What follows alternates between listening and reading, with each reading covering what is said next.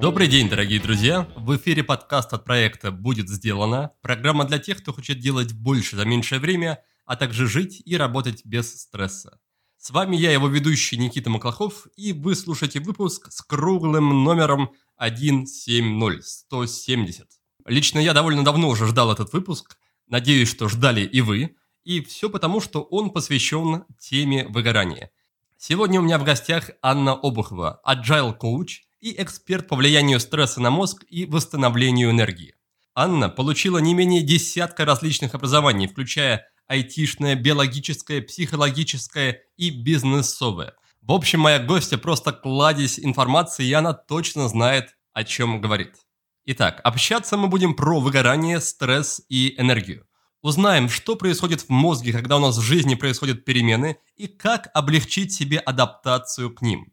Выясним, как измерить уровень энергии и от чего он зависит, что такое ранговый потенциал и что такое витальность. Анна расскажет, с чего начинается выгорание, как оно развивается и что происходит с человеком на каждом этапе. Попутно она объяснит, как остановить этот процесс и вывести себя из унылого и слабого состояния. Вы услышите неочевидные способы черпать энергию. Оказывается, ее можно извлекать даже из неудач.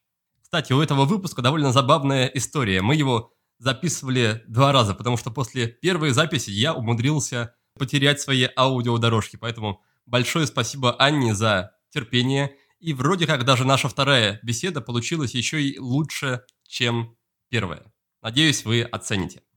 Ну а прежде чем начать разговор, я хочу напомнить и пригласить вас на наши программы «Свобода от сигарет» и «Спи сладко». Обе они стартуют в ближайший понедельник, двадцать шестого июля. Длятся они обе по одному месяцу, в течение которого вы либо выстроите здоровый распорядок дня, здоровый режим сна, либо откажетесь от сигарет, в зависимости от того, на какую программу пойдете. Но, конечно, здоровый сон и отказ от сигарет – это лишь вершины айсберга и самые очевидные результаты программ. Моя главная цель – сделать так, чтобы вы научились слушать, лучше слушать и понимать свои потребности и больше заботиться о себе. Ну и, конечно, двигаться к целям маленькими шагами и работать с привычками грамотно, не бросая их на полпути и при этом не изматывая себя. В общем, если вам надоело уже постоянно не высыпаться или постоянно курить, то, пожалуйста, приходите на программу, я буду рад с вами поработать и буду очень рад вам помочь. Ссылки на онлайн-курсы «Спи сладко» и «Свобода от сигарет» ищите на нашем сайте по адресу will be done dot r u. Я же перехожу к знакомству и к беседе с Анной. Желаю нам с ней классной беседы, а вам приятного прослушивания.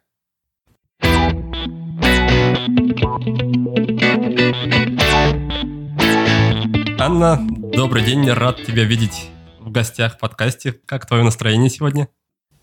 Никита, добрый день, спасибо огромное, что пригласил. Настроение отличное, погода отличная. Мне обещают сегодня закончить какие-то раскопки на дачном участке. Поеду проверять, посмотрю, что раскопали. Ты как человек, который руководит и управляет переменами в жизни других людей и компаний, как ты воспринимаешь перемены в своей жизни? А, ну, в общем, примерно как всякий любой другой человек.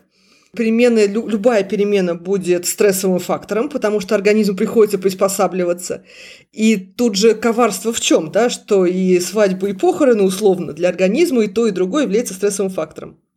Поэтому если купить машину, раскопать дачу, еще что-нибудь хорошее себе сделать прямо вот в одно и то же время, организм такой немножко становится подозрительное у него состояние, и как мне, как и всем, приходится приспосабливаться. Основная, ну, можно сказать, ну, разница не разница, что я, ну, как бы, может быть, это хорошо знаю, скажем так, стараюсь этого не, не делать или, ну, снижать нагрузку, когда такое происходит. И самое главное, я стараюсь вот, ну, восстанавливать энергию так, чтобы эти, ну, на эти перемены энергии хватило. Но ведь ты не утверждаешь, что для организма, для мозга свадьба и похороны – это похожие вещи? А, ну, в общем, пытаюсь утверждать. Разница точно должна же быть какая-то? А, нет, естественно, разница есть. Ну, где-то будут позитивные эмоции, где-то будут негативные эмоции. Но самое главное, что и в том, и в другом случае, ну, жизнь меняется. И получается, что... Нет, похороны, естественно, не свои. В всякий случай. Вот. И жизнь меняется, и к этому изменению приходится приспосабливаться, нужно перестроить и а, некоторые структуры мозга, может быть, нужно будет ходить другими путями, можно будет общаться с другими людьми, выстраивать новые социальные отношения, выстраивать новую структуру своей жизни, и все это требует большего количества энергии, все это требует того, чтобы организм к этому успевал приспособиться. Если это происходит, ну, достаточно редко, в ровной жизни какие-то появляются события, все прекрасно. Постоянному изменению, постоянно, постоянно, постоянно необходимости адаптироваться, ну вот тут, получается, уже а, могут быть и проблемы. А так для организма очень-очень похожая штука. В целом, получается, мнение о том, что любая перемена для мозга говорит о том, что у него пока есть такая неточная, необновленная, устаревшая картина мира. То есть, если мы сталкиваемся с чем-то неожиданным, к чему мозг был не готов, значит, он как бы пользуется устаревшим ПО, и любое удивление – это как раз факт того, что нужно обновлять это ПО для мозга. Да, проблема даже не в том, что это ПО, а нужно, ну, hardware переделать. У нас же, соответственно, мозг состоит из некоторого набора, из архитектуры мозга, да, некоторого набора нейронных связей, и когда изменение произошло, и оно устойчивое, у нас получается, что наша структура мозга не соответствует, ну, той структуре мозга, которая должна быть в измененной среде.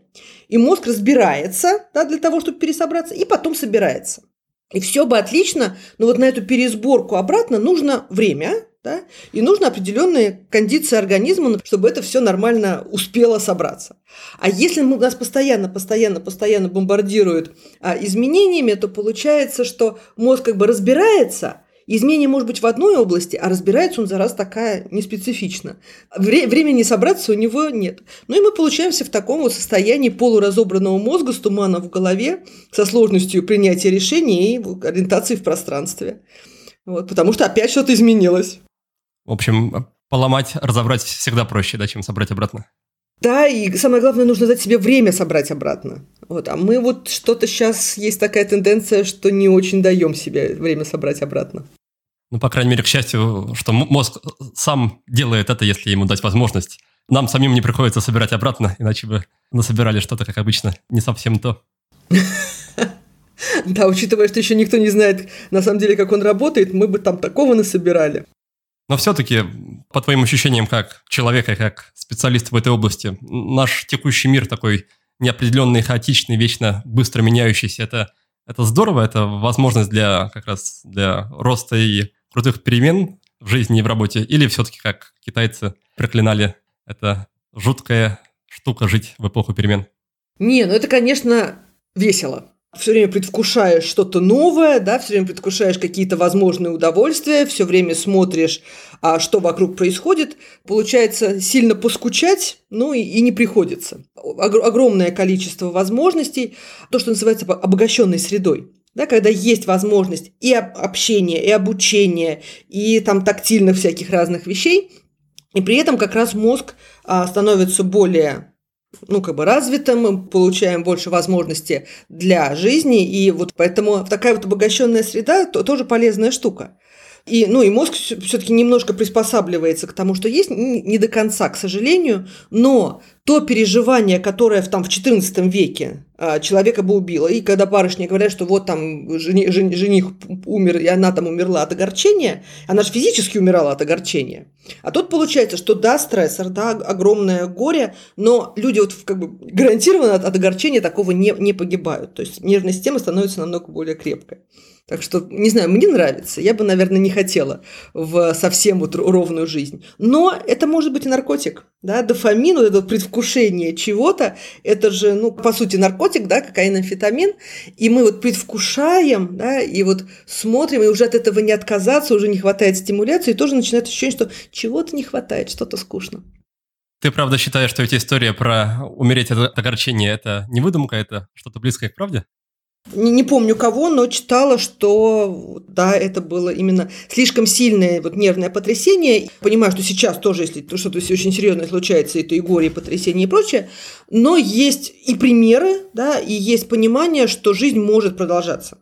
А там же получалось, что это потрясение а, уровня, ну, как бы вся жизнь кончилась.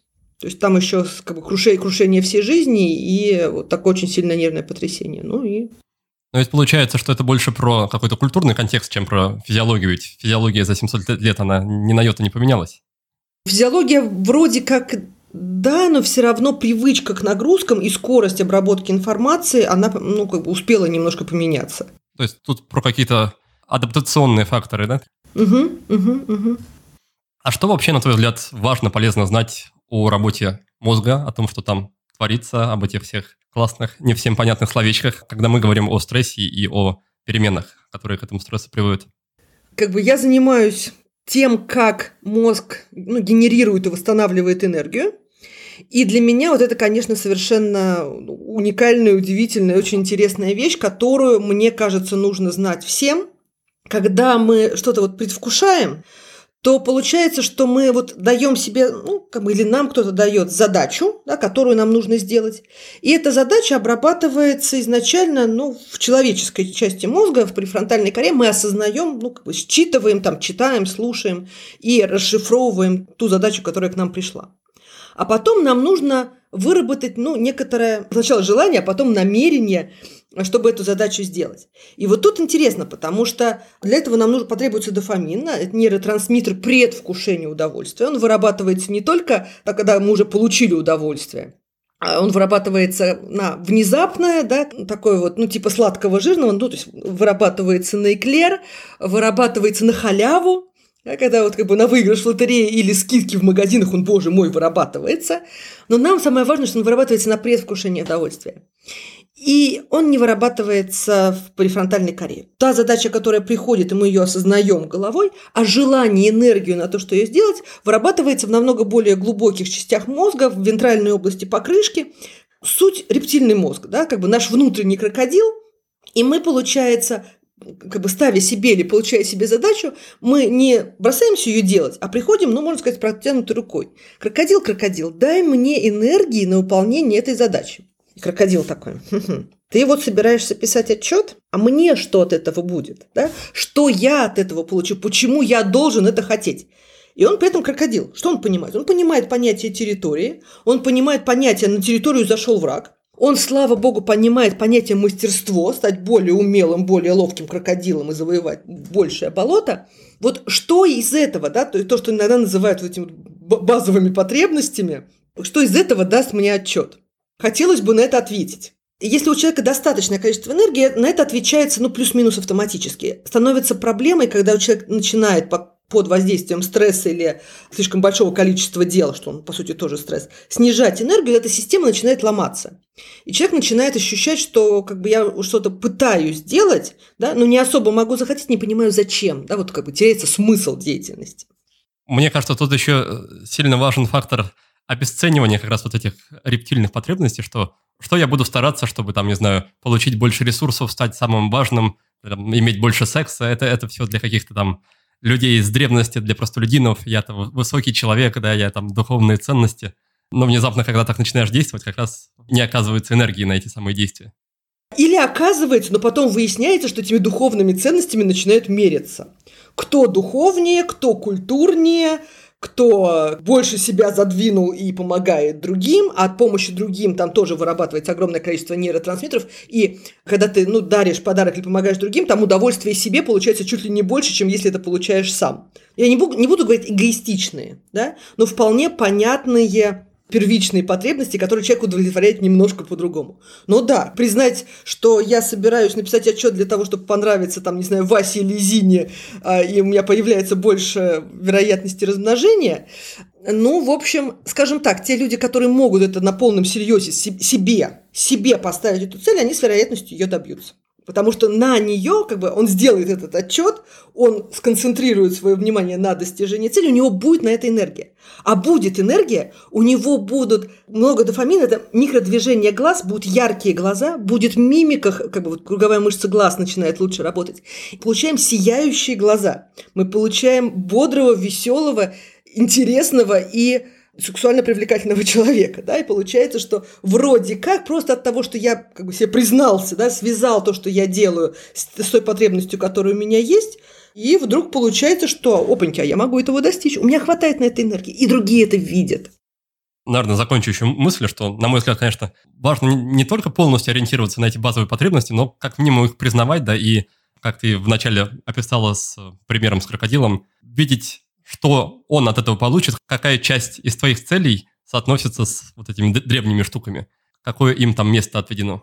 Да, там получается вообще, что, ну, с интеллектуальной точки зрения у нас два основных удовольствия, которые мы получаем. Там, правда, еще подключается еще и серотониновая система, но дальше идет смесь дофаминовая, предвкушаю, и серотониновая счастье, радость от достижения результата. Получается, что вот два основных удовольствия. Это достижение результата как факт. Я предвкушал и получил то, что, то, что предвкушал. И дофамин лучше всего вырабатывается на гарантированно достижимое удовольствие, а за раз такая в течение получаса. Мы каждые две минуты тестируем реальность, а как бы я все еще предвкушаю этот результат, я все еще предвкушаю этот результат. И тогда на него появляется энергия, вот как бы, то, что мы иногда называют внутренней мотивацией, на то, чтобы туда дойти. Что такое дойти? Да, это сконцентрировать внимание. Дофамин нужен для концентрации внимания и отбрасывания всего лишнего. И он точно так же нужен для того, чтобы вообще мы двигали руками и ногами. И дальше нам, получается, нужно сделать так, чтобы... Не просто крокодил захотел там размножиться, стать самым главным или сожрать всех врагов, а чтобы это все еще перешло, вот то, что называют из желания, мы делаем намерение. Намерение – это, в общем, энергия, направленная на конкретную цель, на конкретную задачу. Вот. И тут получается, что нам важно очень понимать, а что мы собираемся достичь. И вот тут, конечно, тоже может быть и обесценивание сразу. Ой, какая маленькая цель, что же я ее тут собираюсь достигать. И тут на нее энергии не будет. Есть проблема того, что человек сам не авторизует результат, не может как бы себе признать, что он намеревался сделать, что он сделал, что он получил, а сразу начинает это приносить другим и просить: посмотрите, вот что я сделал, цените это.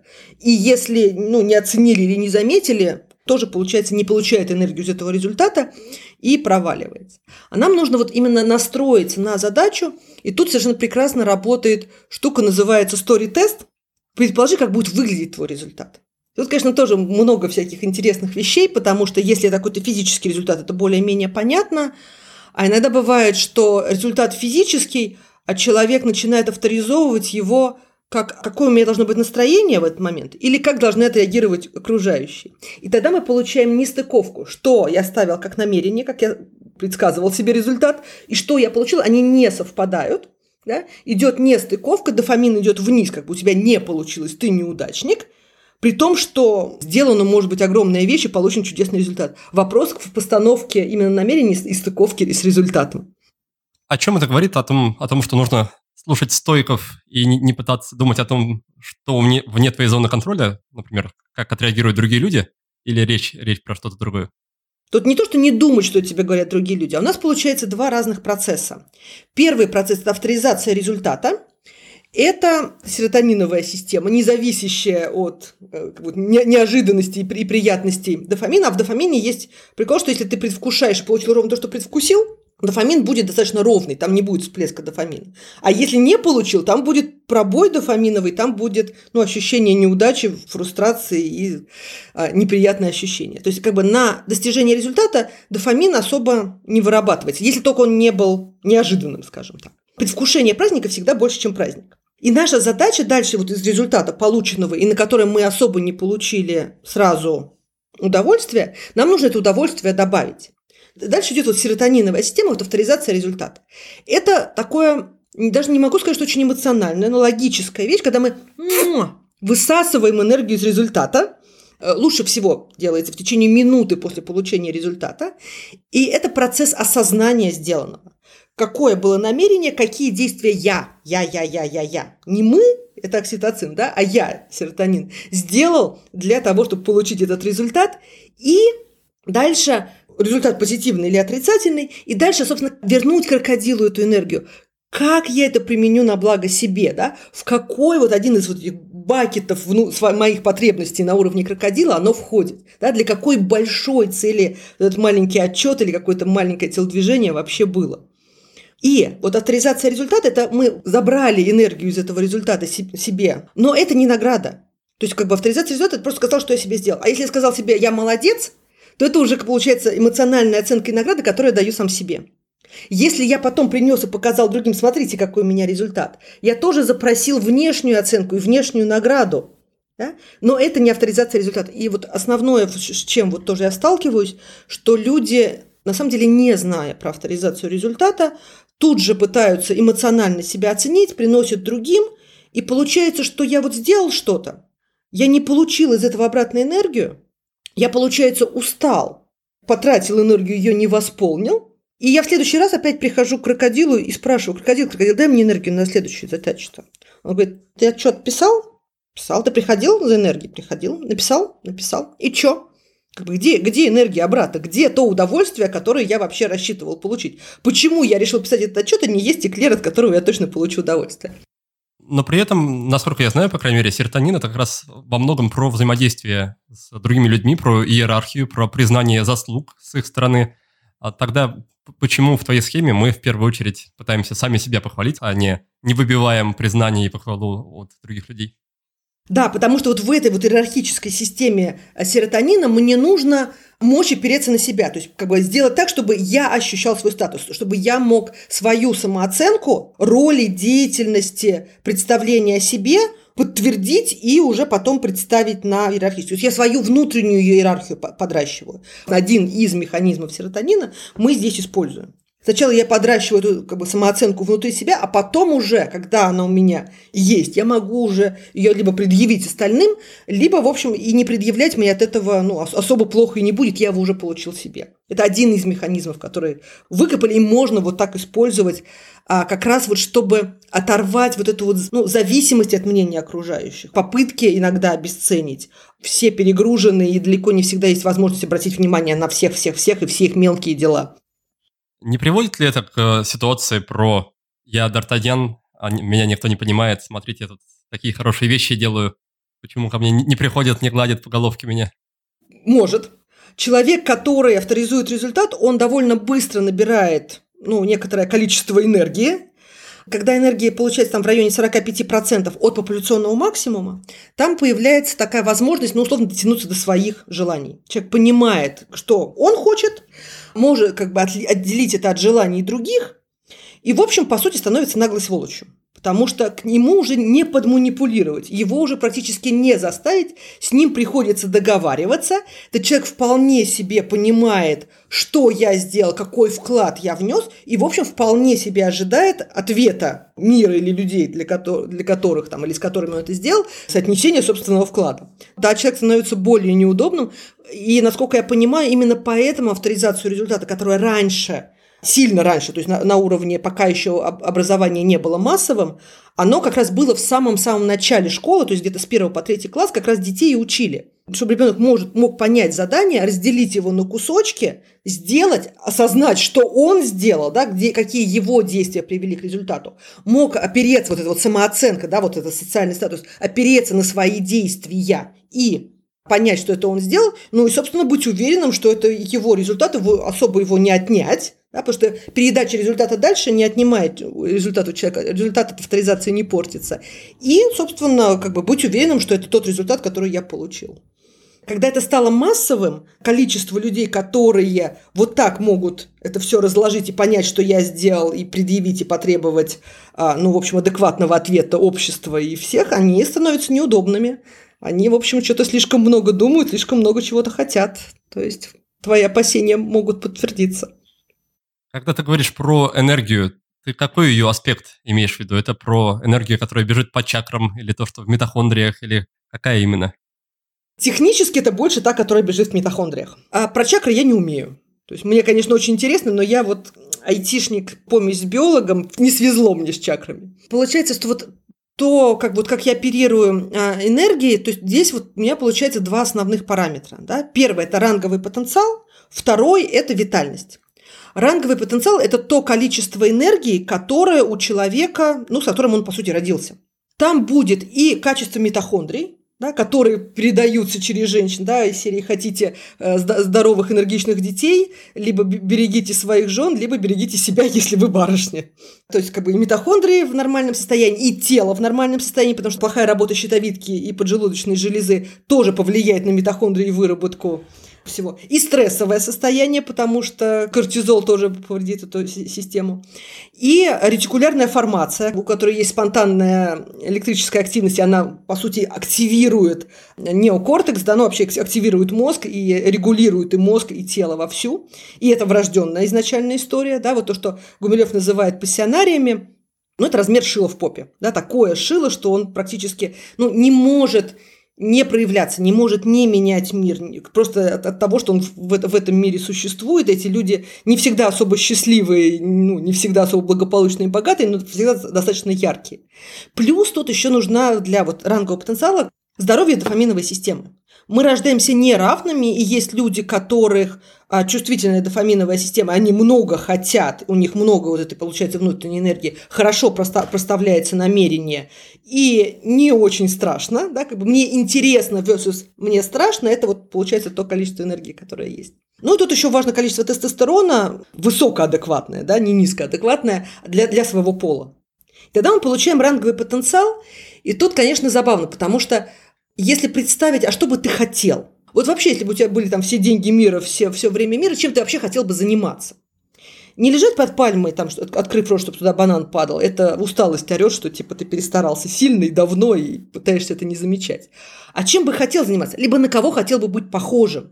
Получить Нобелевку, быть таким, как Илон Маск, изобрести что-то такое, изобрести там лекарство от там, рака, ковида, черта в ступе, помочь голодающей Африке, там, как-то повлиять на мир. И самое забавное получается, что если ты смог этого захотеть, то вообще у тебя, значит, в принципе, психической энергии хватает, чтобы этого достичь. Сила «хочу» – это масштаб личности, масштаб тех результатов, которые человек может вообще как бы для себя представить, себе вставить и с ними быть окей. Вторая часть – это витальность. Это ну, актуальное количество энергии, которое есть сейчас. Оно не может быть выше рангового потенциала, ну, собственно, по определению. Но чем ближе витальность подбирается к ранговому потенциалу, тем, получается, мы ближе ну, к реализации своих уже ну, даже не уровня выживания, да, уже более высоких потребностей заниматься тем, что мне интересно, появляется вот эта возможность. И как раз вот тут получаются и митохондрии, что они делают, и тело, и состояние дофаминовой системы и понимание, как, какое количество ну, задач и целей мы можем сделать. Ресурсы префронтальной коры очень сильно ограничены, ну, то есть ее еще называют силой воли, да, которая ограничена. По разным данным, там, от двух до четырех часов в день или около тысячи решений, которые мы делаем, насколько мы можем вот, держать и восстанавливать эту энергию. С ранговым потенциалом больше занимаются психологи, потому что вот разблокировка рангового потенциала разрешит человеку понять свои желания, которые могут быть там какие-то травматичные переживания, которые их не дают захотеть. И там такие, о, боже мой, а что так можно было? Да, это вот как бы разблокировка рангового потенциала, по сути. А витальности, вот я как раз занимаюсь в основном ей, через несколько переменных восстановление этой системы работы с энергией, чтобы она, когда мы ее тратим, чтобы она восстанавливалась, и физически мы будем уставать, эту систему мы не трогаем, но чтобы мы не уставали морально и продолжали хотеть и мочь двигаться к своим целям. Этот термин, который ты используешь, ранговый потенциал, он имеет какое-то отношение к стаям, к иерархиям, что если мы внизу иерархической лестницы какие-нибудь омега-самцы, то нам по структуре общества лучше помалкивать, лучше ничего не пытаться менять, потому что как только ты начинаешь высовываться, тебе сразу кто-то повыше дает по голове. И наоборот, если ты на верхушке, где если ты там альфа-самец, то тебе сам Бог велел пользоваться всеми ресурсами и перекраивать реальность окружающую под, под свои нужды.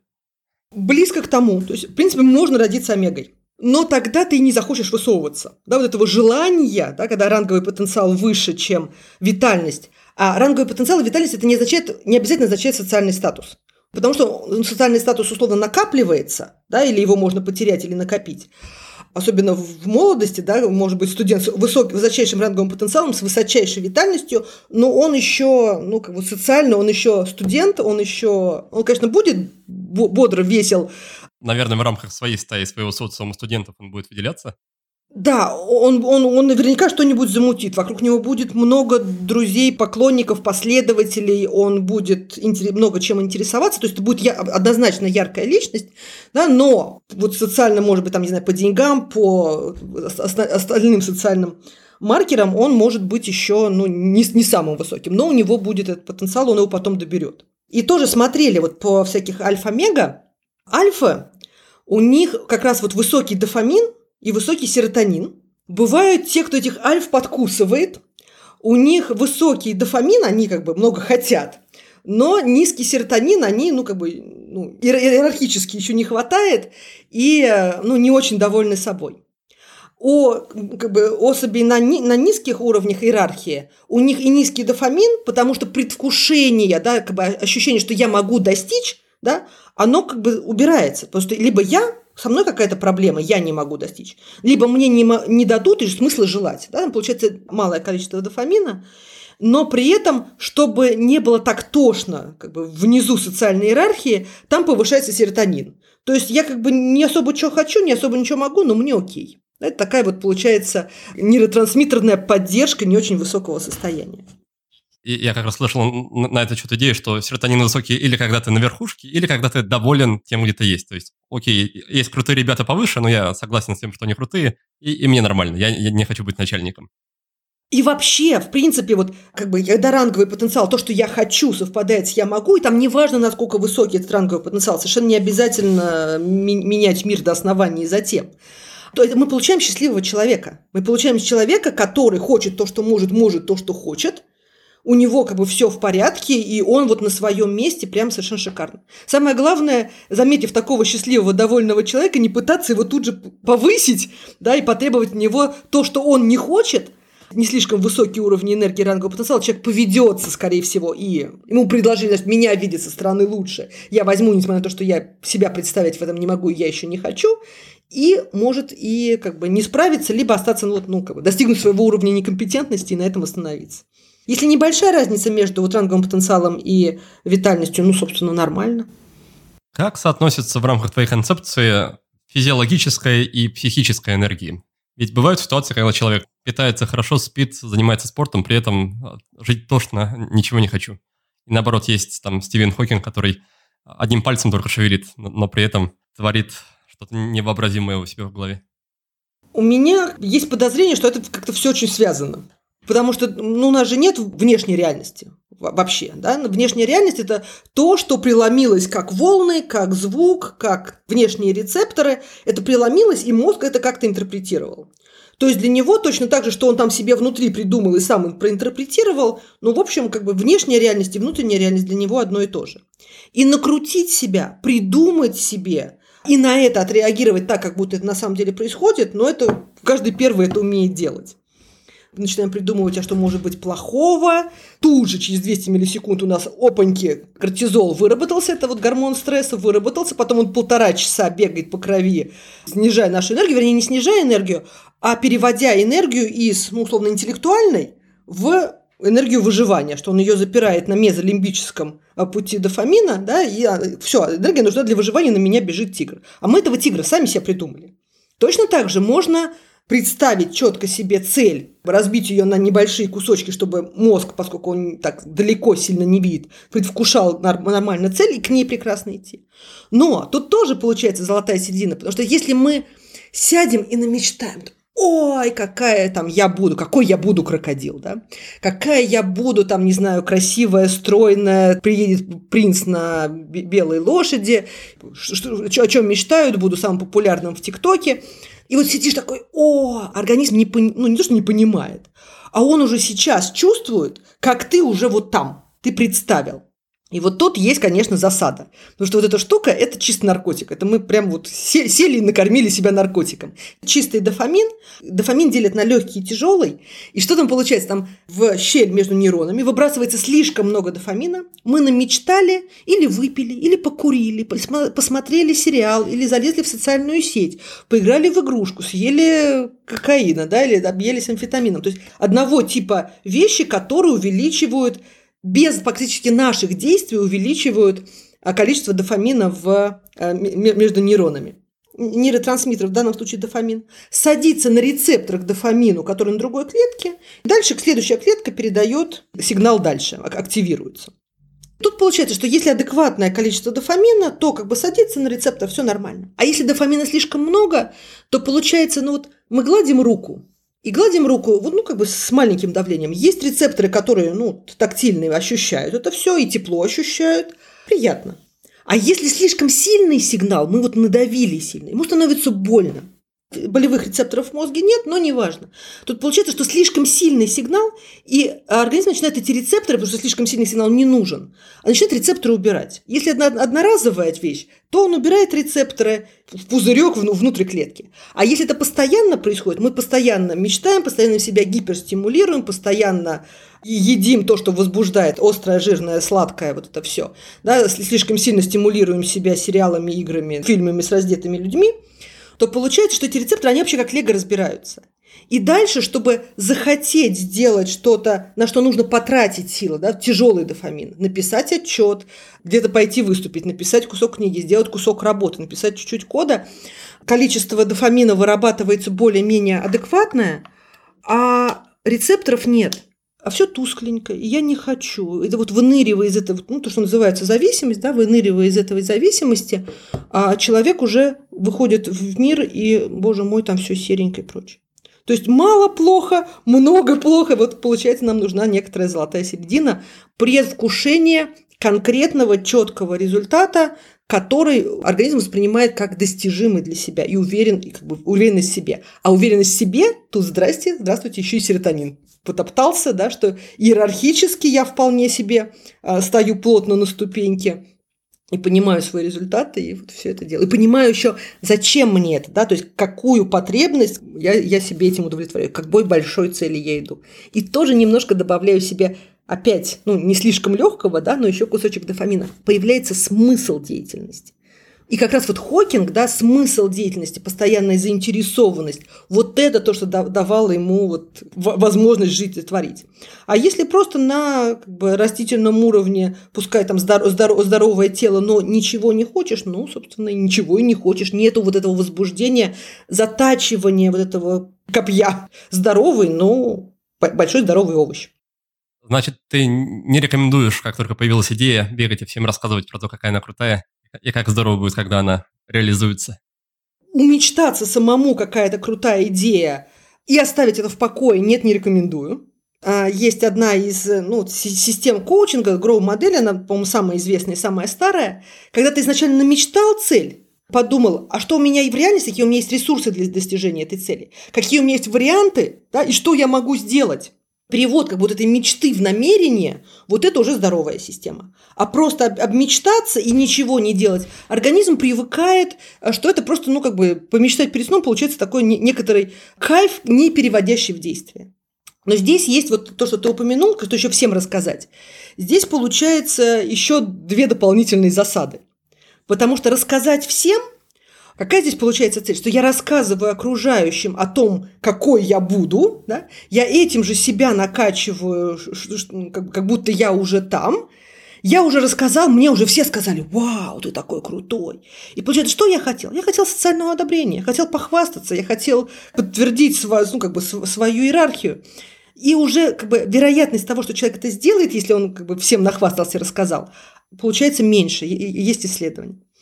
Есть еще коварная вещь, что если вот я поставил себе какую-то вот грандиозную цель, дофаминовый душ произошел, а потом не соотнес это с тем количеством вещей, которые у меня вообще в жизни есть, да, то есть бэклог свой не настроил.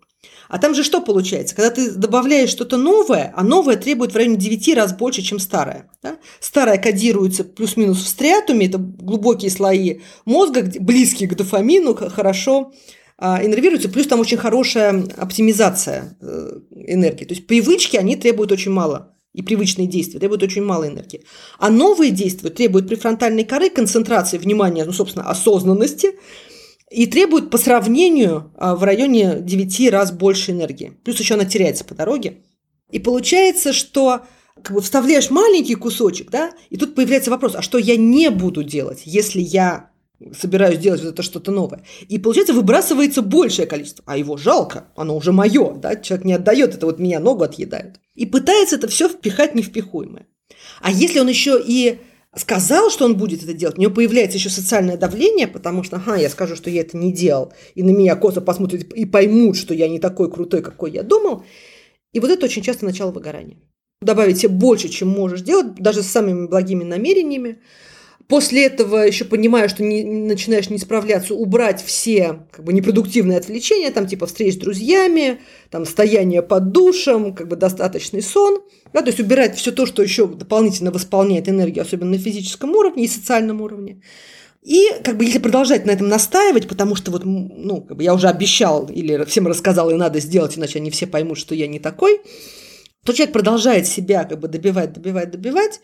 Физиологические изменения начинаются через три дня. Через две недели появляются уже психологические изменения, и этот месяца через три, продолжая так себя, продолжая переться к цели, организм понимает, что ты собираешься его убить, что ты идешь к цели, перегружаешь себя, энергия падает, и ты, в общем, что-то как бы регулятор а, в, в мозге сломался, ты собираешься помереть, и организм закрывает цели.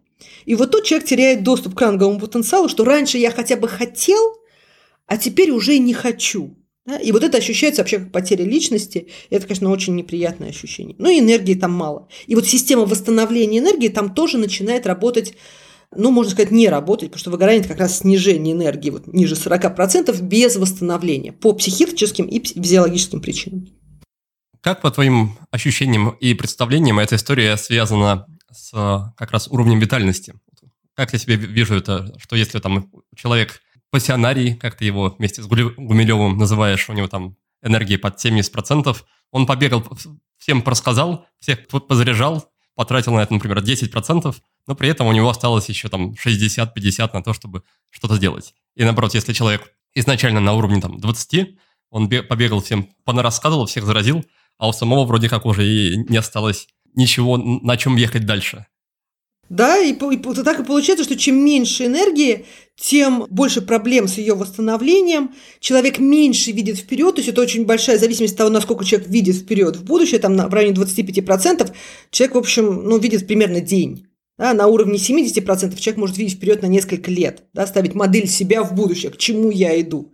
И получается, да, что чем больше энергии, тем ее условно проще поддерживать, потому что а, система восстановления энергии ломается где-то в районе тридцати пяти процентов, и получается, вот ломается вот как раз на связке деятельности с зачем. Да? То есть сначала теряется смысл деятельности, человек еще, ну, как бы пока может, делает, а потом уже не может, и уже, уже и за смысл не зацепиться. И вот здесь получается как раз вот это вот уже сползание сильно вниз. А так, да, как бы получается, что если ее больше, то потерять менее страшно, хотя для людей, которые, да, например, для продуктов, для предпринимателей, как раз тем, кому нужно держать вот семьдесят пять процентов энергии, это возможность создавать новое, это возможность вести за собой. Люди добровольно а, идут, им интересен человек с таким количеством энергии, появляются новые идеи, появляется что-то, что еще как бы не существовало.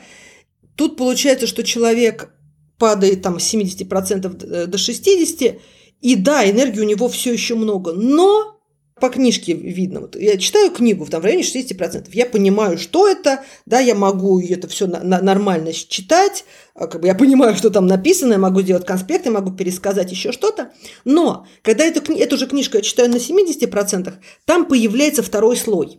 А когда эта книга была написана, да? Какая была социальная обстановка там, а кто был автор, какие у него вообще там убеждения, то есть с призмы каких убеждений он делает, кто еще об этом писал, да, и как их идеи соотносятся, вот это подтверждается, вот это не подтверждается. Совершенно разный уровень обработки информации получается.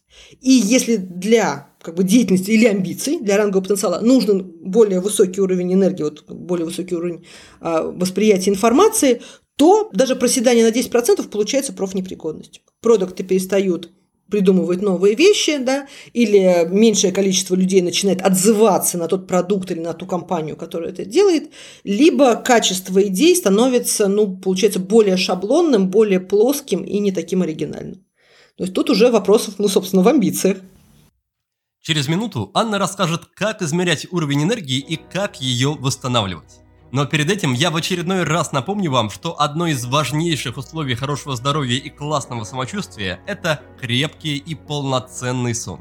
Возможно, вы знаете, что я целых десять лет самыми разными способами пытался наладить свой сон и перепробовал все, что только можно. В итоге все работающие фишки, техники и инструменты я включил в наш онлайн-курс под названием «Спи сладко». И в нем я даже посвятил отдельный урок технологиям, которые помогают быстро засыпать и хорошо высыпаться. И одна из таких технологий – это приложение Endel. Оно создает персонализированные звуковые фоны и помогает успокоиться, расслабиться и, конечно же, уснуть. Эти звуковые фоны подстраиваются под ваше состояние и под ваше окружение. Чтобы получить ощутимый эффект, обычно вполне хватает десяти, может быть, пятнадцати минут. Технология, которая лежит в основе приложения Endel, базируется на результатах научных исследований, что лично для меня очень даже важно. Есть еще один аргумент в пользу Endel. В прошлом году приложение стало лучшим приложением для Apple Watch, а значит, определенно заслуживает внимания. Над этим приложением работает команда художников, музыкантов и программистов из России.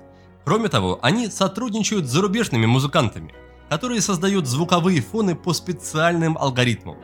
Кстати, фоны есть не только для сна, но и для концентрации внимания. Я люблю работать под специальную музыку, которая помогает и мне, и моему мозгу максимально сосредоточиться на выполняемой работе. И в Endel есть целая серия таких звуковых фонов. Так что если вы плохо засыпаете или у вас есть трудности со снятием стресса или с концентрацией внимания, то испытайте Endel на себе, причем бесплатно, и проверьте, помогут ли вам звуковые фоны улучшить ситуацию. По промокоду willbedone вы сможете пользоваться приложением бесплатно целый месяц. Этого точно будет достаточно, чтобы понять, помогает оно вам или нет. Я это приложение уже протестировал, и на самом деле звуковые фоны для сна действуют умиротворяюще и довольно быстро и хорошо переводят в режим отдыха. Ссылку на приложение и промокод я оставлю на странице с описанием выпуска, так что не забудьте перейти, посмотреть, скачать, установить и попробовать, ну а потом поделиться со мной своими впечатлениями.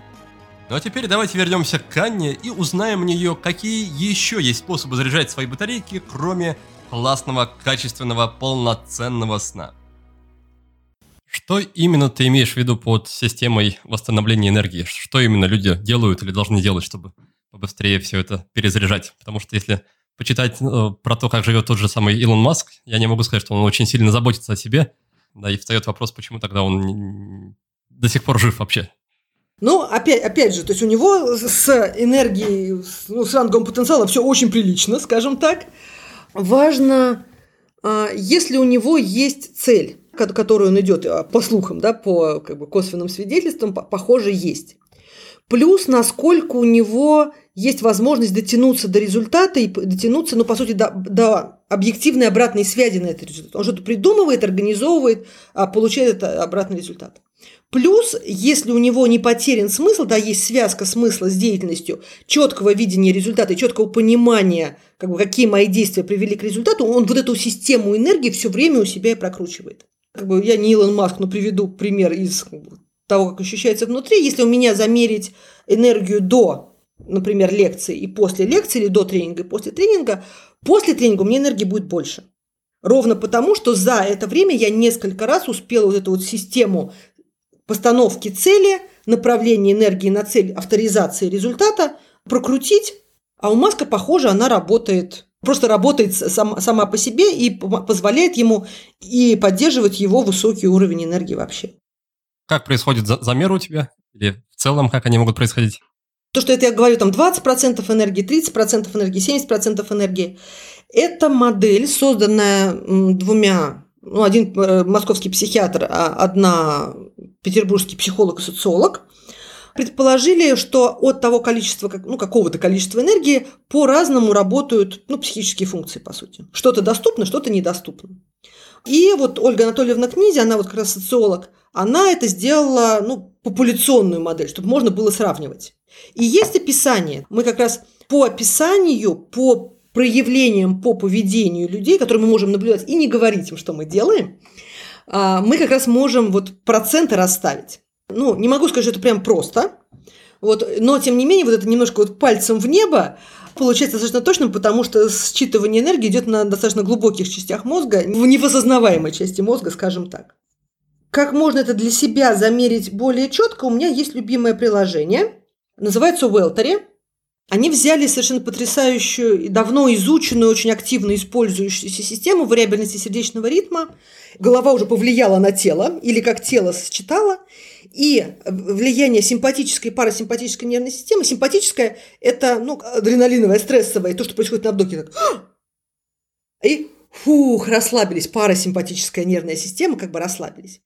И вариабельность сердечного ритма – это между биением сердца, и когда мы вот напряжены, то ну, одинаковые промежутки между биениями сердца. Если мы то напрягаемся, то расслабляемся, то напряжение более короткие, на расслабление более длинные промежутки между биениями сердца. И таким образом на уровне тушки мы можем считать, ну, собственно, какое количество стресса сейчас испытывает организм. И как раз оно тоже меряет в процентах. И с поправкой на ранговый потенциал, то есть для человека с поправкой, ну, с ранговым потенциалом в районе восьмидесяти, если вот мне, как сейчас, тут говорит, что энергии там шестьдесят три процента, то это означает, что у меня энергии где-то там пятьдесят семь, что ли, процентов. Да? Ну, то есть Welltory говорит процент от ста для тушки, для конкретного организма, а если смотреть популяционно, то для человека с ранговым потенциалом восемьдесят процентов от популяционного максимума это где-то вот там вот в районе пятьдесят семь процентов. За что я нежно люблю Welltory? За то, что вот хорошее настроение не значит, что у тебя много энергии. Плохое настроение не значит, что у тебя мало энергии. Они потом перетекают, да, но тем не менее. И можно замерять до совещания, после совещания, до прогулки, после прогулки. Потому что ну, одна из важных параметров работы с энергией – это как раз снижение кортизола, который говорит, что мы в стрессе, мне энергия нужна не, не на работу, ну, не интеллектуальную, а на то, чтобы быстро бегать, и забирает энергию. Контроль стресса, количество кортизола очень хорошо как раз считывает Welltory. Вот что именно у каждого человека сработает, мы, к сожалению, не знаем. Есть несколько оптимальных вещей: включение осознанности, напряжение, расслабление, что-то типа жонглирования, перевод внимания на что-то внешнее. Такие универсальные вещи, но тоже не со стопроцентной срабатываемостью. А дальше фантастика. Кто-то успокаивается, снижает стресс, повышает энергию в душе, кто-то плавая, кто-то бегая, кто-то ходит. Вообще не предсказать. Я читаю книгу и могу сказать, что вот книга с таким сюжетом мне повысит энергию, книга с таким сюжетом понизит энергию. Тонкие настройки, совершенно потрясающе интересно изучать именно себя. Что мне повышает стресс, то мне как бы повышает энергию. Не абсолютное, что типа один повысился, другой тут же понизился. Ну вот они так друг друга перетекают, очень интересно смотреть. Плюс это цифры. А когда мы что-то называем, да, называем процент, называем, как это называется, говорим, что там миндалины, говорим, что там вентральная область покрышки, что это дофамин, что это серотонин, мы даем бирку, лейбл. А лейблинг-процесс – это основа управления собственными эмоциями. И тогда включается, сейчас боюсь набрать, она какая-то правая вентролатеральный кусок префронтальной коры, ну, в общем, примерно вот здесь я себе на висок показываю. Когда она активируется, она снижает активность миндалины, нашего центра ну, сильных эмоций, да, в том числе и страха, и в том числе она считывает количество кортизола, количество стресса, и она, получается, говорит о том, что давайте-ка мы оставим энергию на то, чтобы бежать от тигра, и думать тут не надо. Вот. И как раз, когда вот включается вот это вот там, где мы пальцем у виска вертим, меньше работает миндалина. И у нас появляется больше, убираются камни с того потока энергии, которые идут к цели. Если ты говоришь, что хорошее настроение не коррелируется высокими уровнями энергии, а плохое с плохим, то как тогда на внутреннем уровне оценивать без Welltory, что происходит, как, как изучать самого себя? Параметр количества энергии, который проявляем и который вот, ну, как бы на поведенческом уровне у нас получается, это а, внимание. Да, что энергия – это возможность произвольно фокусировать внимание. Вот сколько ты можешь держать внимание на задаче и не, не залипать в игрушку или там провалиться на там, восемь часов в сериал, да, это легкий дофамин, а там, где нужно что-то делать. Сколько ты можешь держать энергию там, где работает на тяжелом дофамине. Помидора техника, да, почему полчаса, да, вот оптимальное количество это в районе получаса внимания до, до достижения какого-то, пускай промежуточного результата, а потом еще раз перестройка внимания. Люди в выгорании есть такое, что, например, может быть пять или там десять минут внимания и может быть и меньше, а потом минут сорок восстанавливать такое же количество внимания, потом опять пять минут ты можешь концентрироваться, потом то есть это количество времени, которое ты можешь концентрироваться. Вот как раз тоже вот с помощью этого выясняем. Расскажи чуть подробнее, как на практике происходит оценивание вот всего этого и витальности, и рангового потенциала. Ты упомянул про ребят, девушку и мужчину, которые создали эту систему. Как происходит оценка? Это, это тесты, которые люди заполняют, или люди, которые изучают просто сидят и смотрят на поведение человека или на то, как он выражается, на то, какие слова, не знаю, используют. Что это? Тест мы делаем. слишком большой, там пока восемь, больше восьмидесяти вопросов таких, причем, ну, не, не выбери из, да, или ответ да, нет, а прям, прямо сложный, его достаточно сложно запихать, интерпретировать, но мы вот над этим работаем. Я вот в этой системе, я была подопытным кроликом. Авторы модели собирали по группам и вот тестировали, как бы, как мы ведем себя, насколько можем строить там планы, насколько долго держим мотивацию, внимание, вообще какие вот особенности поведения у человека. И вот тут получается, что количество энергии, вот выраженное в процентах от популяционного максимума, больше всего выражается в, как бы, ну, в длине внимания, в том, насколько человек видит вперед в будущее. Тут важно поставить модель себя в будущем.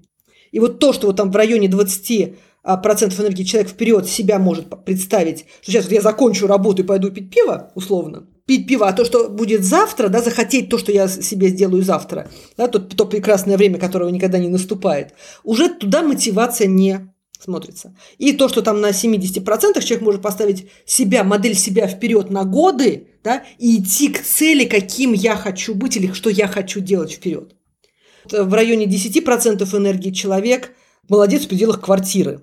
Он может дойти до кухни, да, может надеть одежду, которая лежит на стуле, вы, вы, процесса выбора у него еще нет, да, а может дойти обратно до кровати, ну и, в общем, на этом уже устать. А и тоже смотрели, и по Welltory смотрели, и по наблюдениям. То, что делает ковид, это как раз сбрасывает энергию, но в районе десяти процентов. Она потом возвращается сама после выздоровления или нужно что-то дополнительно еще делать? Ну, то есть она восстанавливается, если ей дать восстановиться. Но тут довольно часто происходит такая система, что она восстанавливается где-то процентов до тридцати пяти до сорока, сорок процентов здесь появляется сила воли. Сила воли – это я делаю что-то сейчас, а получу результат потом. И вот когда появляется вот эта сила воли, то есть мне было плохо, потом как бы я начал восстанавливать, выздоравливать, выздоравливать, выздоравливать, по сравнению с тем, как я себя недавно чувствовал, я чувствую себя хорошо, и появляется идея, о, прекрасный момент, как бы все, я в порядке, и как бы начать, ну, как бы работать, лопатить так, как бы еще и восполнять то, что в то время, которое я пропустил. То есть человек дает себе очень сильную нагрузку сразу. И в этом состоянии он перестает идти выше, он начинает падать ниже. Это, получается, одно из начал выгорания уже, когда ты не восстановился из-за болезни. То есть здесь нужно обязательно дать организму восстановиться. А если вот она уже пошла из-за как бы слишком сильной нагрузки или из-за стрессовых ситуаций пошла энергия вниз, вниз, вниз, вниз, вниз, вниз, вниз, да, то есть мы потребуем себя все время больше, чем организм может, тут вот эта система ломается, и по, по сути все то же самое, да, как бы желание, вентральная область покрышки, контроль кортизола, миндалина, прокачка передней поясной извилины из «думаю» в «делу», это вот как раз путь дофамина к префронтальной коре, я прокачиваю намерение, а потом авторизация результата. Но на низких уровнях энергии она перестает работать, и поэтому мы меняем процесс, делаем его очень маленьким. Что такое маленький процесс? Это процесс, требующий маленькое количество энергии, и это обычно короче. Да? Чем меньше энергии, тем меньше мы по времени можем и концентрироваться, и видеть вперед, и намного более четкий. Чем более неопределенный процесс, тем он получается более стрессовый, тем он получается более тревожным, и он на маленьком количестве энергии в голову не влезает. Получается, делая микрошаги, и, опять же, авторизовывать маленькую задачу. И сразу. Если на большем количестве энергии мы, например, можем авторизовывать результаты в, ну, за, за день, в принципе, можно делать там ретроспективы там, за пару недель, на низком уровне энергии авторизация результата, чтобы восстанавливать энергию, она получается сразу после задачи, в течение минуты после задачи. И мы, получается, мы в такой вот маховик маленький, через некоторое время начинает чуть-чуть больше хотеться, чуть-чуть больше появляется уверенности в том, что я достигну результата, чуть-чуть больше удовлетворения от результата, и вот все это делаем. И обязательно вот контроль стресса, вот как раз то, с чем очень хорошо вот на физиологическом уровне показывает Welltory, потому что когда, если кортизола слишком много, если уровень стресса очень высокий, то кортизол, зараза такая, он токсичен, и он повреждает рецепторы и к дофамину, и к серотонину. И получается, что вроде как все в порядке. И недавно был серьезный стресс, и вдруг как-то вяленько, и что-то не очень хочется. А это кортизол повредил рецепторы к серотонину и дофамину, их количество нормальное, а рецепторы побитые, да, и мы перестаем это чувствовать.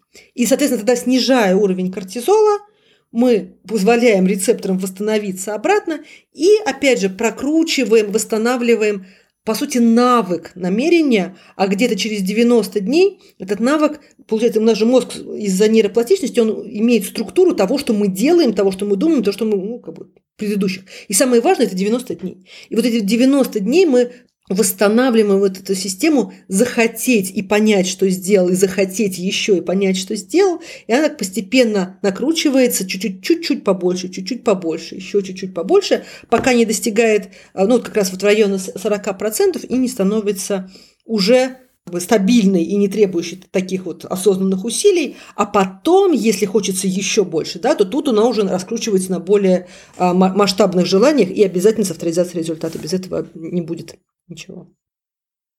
Как понять, что ты выполнил этот процесс авторизации результата правильно? Что можно или нужно почувствовать? Там есть авторизация позитивного результата и авторизация негативного результата.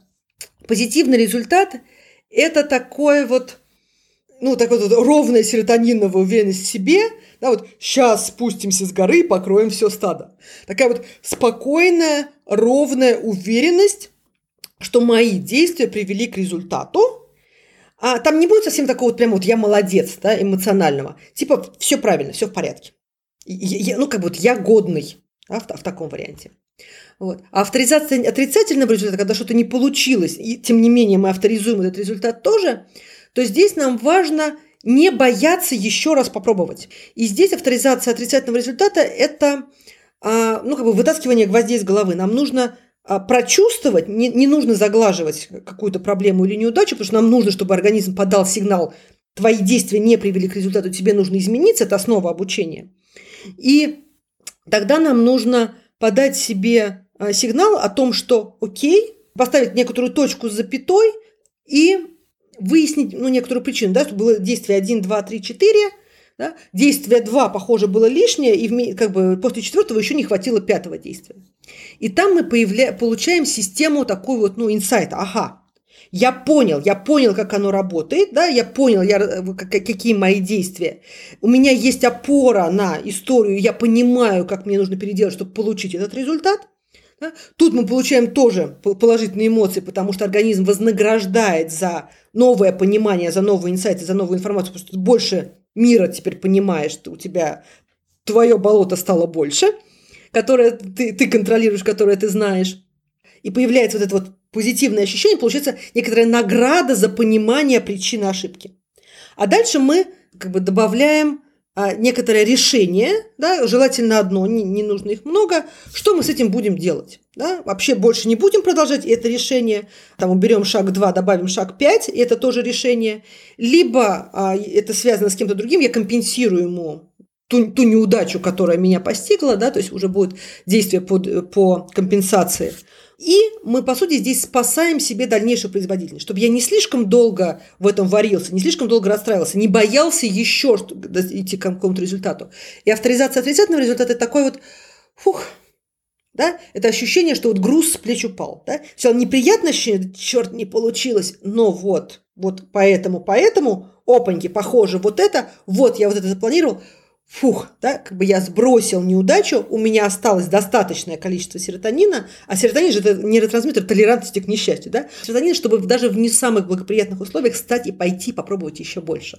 Мы получаем вот тот самый growth mindset, мыш- мышление, где я могу попробовать еще, где неудачи не определяют меня как личность, да, вот, вот эту вот систему, которая позволяет, в том числе, вот и очень нужна и предпринимателям, и всем, кто живет в постоянных изменениях и, в общем, сталкивается с неудачами. В том числе. Но вначале расстроиться все равно полезно, иначе у нас не будет стимула, да, хоть что-то пробовать переделать, поменять, попробовать еще раз. Да, да. Вот здесь очень важно, потому что если мы сразу себя начнем, ой, там не проблема и была, там не расстраивайся, и как бы мы вот убираем у себя вот, это, вот, как бы вот этот стимул, да, измениться. Мы не даем организму прочувствовать, что вот те действия, которые были, не привели к результату, значит, ну, как бы появляется мотивация к изменению, мотивация к обучению. Ключевая штука, без нее мы так и будем продолжать делать все то же самое, надеясь на другой результат. Я думаю, это в частности в воспитании очень актуально, потому что часто хочется сразу броситься жалеть ребенка, если у него что-то не получается, сказать, что там не переживай, пустяки и так далее. Иногда стоит, наверное, оставить его со своими эмоциями. Когда он сможет на это отвечать, обязательно принятие, что ты не стал от этого плохим, да, от этой неудачи, но и поговорить о, о собственно, какое действие было не то, да, почему не получилось. То есть здесь как бы выводим это на осознанность. Вот авторизация – это процесс осознания. Ты чуть раньше говорила о том, что вот этот процесс авторизации проворачиваешь несколько раз даже в процессе, например, ведения тренинга. Но при этом в процессе конечного результата еще нет. Тогда как выглядит у тебя авторизация и что именно ты авторизуешь, если еще не достигли финальной точки? Очень классно, что спросил. Меня вот, то есть у меня результат там через месяц.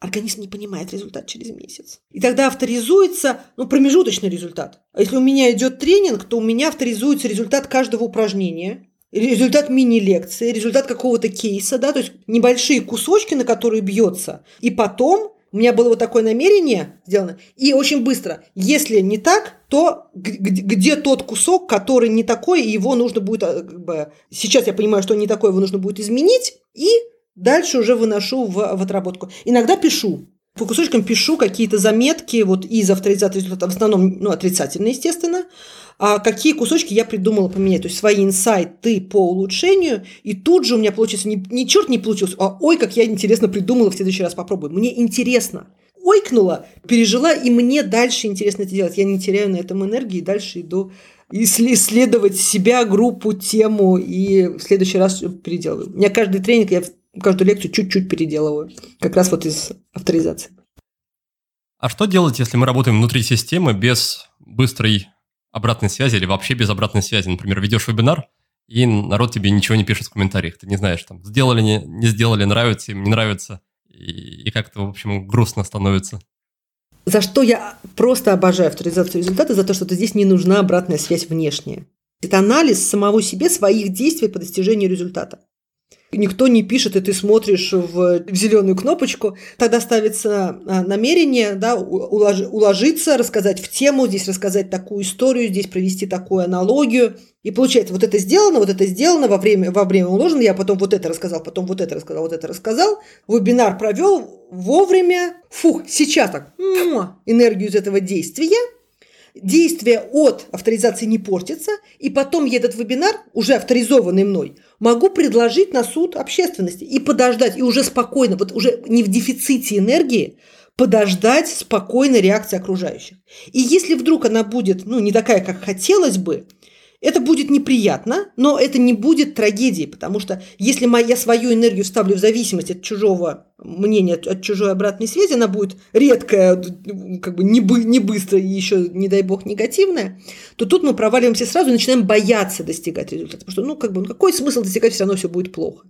Да? А тут получается, что я достиг, я уже хотя бы получил из этого энергии, я уже хотя бы не провалился, и плюс у меня есть результат, и дальше отдам его команде, компании, куда угодно. И получается независимость от, ну не могу сказать, что прямо от мнения, но большая независимость от наличия обра- обратной связи. Расскажи немножко о том, что происходит с, со всеми этими штуками вроде рангового потенциала и витальности при выгорании. Или вернее даже не только про это, а еще про то, как через оценку этих параметров понять, что ты катишься не, не в ту сторону. Когда мы говорим про витальность, да, и про выгорание, то тут самое коварное, это вот в районе сорок процентов, когда у человека появляется а, сила воли, но еще он не достиг состояния, когда он понимает, что он хочет. Да, что он хочет, появляется на сорок пять процентов. И появляется идея вот этого большого хапка, вот сейчас я вот напря... хочу, напрягусь и как-то сделаю, вот, а потом буду ну, рад... радоваться результату. Вот это классическое «бери больше, кидай дальше, пока летит, отдохнешь». Человек вот напрягается, ставит себе в бэклог больше, чем он может сделать. Идет сначала обливка дофамином. Боже, какой я буду. На второй день после вот этого как бы мечтания дофамин уходит. Рецепторы тоже немножко уползают, потому что слишком много было этого дофамина. И мы смотрим, что, боже мой, я там собрался бежать марафон, я там в пять утра завязал ботинки, там, ну, эти кроссовки, и под дождем пошел, там, пацан сказал, пацан сделал. И там еще какая-то новизна есть. А дальше надо продолжать. И здесь вот начинается, а, сползает энергия с сорока примерно до тридцати пяти процентов, и начинается эффект, называется неврологическое залипание. Концентрация внимания на задачах с тяжелым дофамином снижается, человек начинает изнутри выбивать из задачи, и потом он очень быстро, ну, есть риск, да, переключается на легкий дофамин. Ну, то есть, как бы человек пытался, пытался что-то там написать, какой-то отчет, ой, ничего не знаю, пополз в почту или пополз в телефон. И через два часа он, боже мой, где я был, я сидел в телефоне, еще что-то смотрел. Да, начинается вот такая прокрастинация. Продлить процесс проще, чем осознать, что, боже мой, я залип, и переключиться на что-то другое. Поэтому человек, если как бы, во что-то залипает, он залипает туда надолго. Где-то недели через две, если человек продолжает настаивать, ну, мы с тобой говорили, что если он еще кому-то сказал внешне, да, вы как бы вставил в самооценку свое это вот будущее достижение, где-то через две недели там повышается кортизол, там повышается напряжение, там уже сил становится меньше, и появляется фаза, которая называется истощение. Там появляются уже симптомы типа тумана в голове, большей тревожности, хуже человек спит, да, кортизол ночью более высокий, днем более высокий, он уже начинает потихонечку подтравливать и дофаминовые, и серотониновые рецепторы, миндалина, которая центр сильных эмоций, которая кортизол считывает, она постоянно активирована, потому что ощущение, что у нас всегда бежит тигр. И самое главное, появляется ощущение, что я вот думал, да, на первой фазе, что я вот сейчас вот сделаю и буду вот таким замечательным, а тут появляется ощущение, что черт, а я не торт. Если появляется сомнение, что я этой цели достигну, дофамин на достижение цели вырабатывается хуже, потому что он вырабатывается на гарантированное достижение цели. Да, то есть его вырабатывается меньше, кортизол выше, дофамин меньше, энергии меньше, и появляются еще блокирующие эмоции стыда и вины, да, что я какой-то не такой. Человек начинает это скрывать и от себя, и от других. Здесь идет падение энергии где-то до примерно тридцати процентов. Еще на первой и второй фазе довольно легко выйти из выгорания, ну, условно, разгребанием дел, да, как бы расчисткой бэклога, выяснением, что я не буду делать, что для меня наиболее важное, голова еще худо-бедно работает, да, вот, уже еще можно это сделать. Но тут появляется вопрос, а когда же я последний раз себя хорошо чувствовал, скажем так, бодро, весело и прочее. Человек вспоминает, что он последний раз себя хорошо чувствовал где-то в начале первой фазы, когда я много хотел, когда я начинал. И вот на второй фазе хорошо бы это все убрать, да? а, как бы расчистить, выделить главное, а человек начинает неконтролируемо начинать. То есть вписывается в очередные марафоны, идет на спорт, садится на диету, покупает курсы, покупает какую-то тучу книг, пытается менять работу, то есть пытается любым способом опять вот испытать вот это вот, по сути, наркотик, опять вот это новое начало. И закатывает себя еще больше. Вот, держится примерно месяца три, а дальше... Это все сползает в районе там, двадцати пяти процентов, это третья фаза. Третья фаза характеризуется потерей цели. И потеря цели организм понимает, что было сорок процентов, потом тридцать пять процентов, потом тридцать процентов, потом где-то двадцать пять процентов, и он строит прямую экстраполяцию по нескольким точкам, куда мы идем. Тоже начинает предвкушать. И начинает предвкушать что? Начинает предвкушать ноль. Ноль – это смерть. И организм пугается и начинает искать виноватых. А почему мы туда идем? Да, с какого перепугу? И выясняется, что мы туда хорошо идем, потому что ты много чего хотел. И закрывает цели. Да? И вот как бы в третьей фазе основной вопрос – я хочу хотеть. Я раньше хотел, да? Я хотя бы прыгал, у меня ничего не получалось, но я каждый понедельник начинал новую жизнь. Я хватался там, про бизнес-возможности, мне было интересно прочитать там, про там, биографию успешных людей. Я думал, что я могу повторить. Я хотя бы рыпался. У меня не получалось, но я хотя бы рыпался. Ну или получалось иногда. Вот. А тут я уже и хотеть перестал. И тут самый главный вопрос, который человек ну, задает себе, который ответ нам будет важен, а кто в этом виноват? И варианта, ну, условно, два. Да? Либо человек понимает, что виноват он, вернее, не виноват, а ответственность за, за это состояние лежит на нем. Либо виноваты все окружающие. Клиенты не такие, сотрудники не такие, там, политика не такая, страна не такая, земля не такая, ну, в общем, все не такое. Тут получается такая немножко хак-система, потому что если возмутиться, да, благородный яростный гнев, там немножко поднимается адреналин. Он работает пять минут всего, но поднимается, и возникает ощущение, что это падение энергии приостановлено. А это же можно же возмущаться раз в пять минут, да запросто. Я всем возмущен, я всем недоволен, все, все, все, все вокруг виноваты, и в этом состоянии человек может оставаться вообще годами и десятилетиями. И становится, ну, естественно, токсичным, он снижает энергию просто потому, что она передается, и он с низким уровнем энергии идет. Он перестает верить в то, что он может достигнуть какого-то результата, и он начинает этот результат отбирать от других. Да? Может попробовать и переприсвоить эти результаты. Здесь люди перестают на, на этой фазе уже нормально общаться, перестают э, иметь возможность найти решение проблемы. да, особенно нетривиальное. И начинается такая вот тоже пережевывание. Все плохо, все плохо, все плохо, у нас такие проблемы. А делать-то что? Ой, у нас все плохо, все плохо, все плохо. А делать-то что? И команда такая, ну все плохо, все плохо, все плохо. Блин, ребята, давайте подумаем, что мы можем сделать. У нас все плохо, все плохо, все плохо. Это вот мы получили команду на третьей фазе выгорания, которая решила еще и это, обвинить всех окружающих. Но это понимание, что моя ответственность – это ключ к выходу из выгорания, опять же, наверх фазы. Но это очень тяжелая вещь, потому что признание, что это моя Моя ответственность еще добавляет, ну, еще одну бетонную плиту сверху. Человек, скорее всего, провалится до четвертой фазы. Это уже уровень отвращения ко всему, депрессии. Там прямо такая вот вязкая среда получается. Тебе нужно усилие для каждого движения, усилие для каждого действия. Ничего не хочется. Но человек такой зомби. То есть это динамическая депрессия. То есть будет продолжать по привычке красить губы, может дойти до работы. Ничего хотеть не будет, но может, ну, как бы двигаться похожим образом, как он двигался раньше. И депрессия, вот эта динамическая, она вот идет часто, как называется, mild stress induced depression.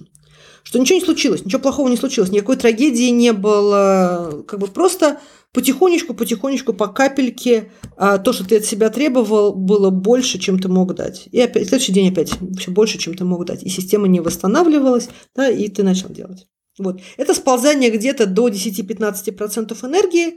Тут падает кортизол, здесь надпочечники уже истощаются, и кортизола уже мало. Вот из-за этого такое вот вязкое, да, вот сложное движение. Он нам нужен для того, чтобы мы бодро себя чувствовали в небольших количествах. Вот. И тут уже идет и восстановление надпочечников медикаментозное. Хорошо работает когнитивно-бихевиоральная терапия на уровне поведенческой активации, да, мы головой вспоминаем, а что же нам давало энергии, потому что к чувствам здесь почти не будет не обратиться, и вот начинаем вот потихонечку, потихонечку, маленькими кусочками раскручивать намерение, авторизацию результата, опять же, из головы понимание, что пока почувствовать нечем, там побиты рецепторы. И там еще бьются клетки, ну, реально помирают клетки гиппокампа, то есть проблемы с новой и старой памятью. Мы еще не помним, ни как нам было хорошо, не помним, что мы, уме, что мы умели, да, начинаются проблемы, еще теряется, теряется самооценка. Но это практически восстановимо. На третьей фазе идет обрезка рангового потенциала. Вот хочу хотеть, человек перестает хотеть. Это мы перестаем видеть свой ранговый потенциал. И он восстановится, когда мы восстановим витальность. А если мы падаем до четвертой стадии, то ранговый потенциал обрезается процентов на пять, потому что один раз прыгнул, да, за целью, как бы не получилось, скатился обратно, и еще раз прыгнуть за такой же целью, организм просто такую кортизольную реакцию, стрессовую реакцию выдаст внутри, что ты просто за ней уже не захочешь выйти. Скажешь, ну, ну вот, хочу другого, да? Хочу другого чуть-чуть поменьше. Поэтому вот выгорание довольно коварная в этом плане штука, она...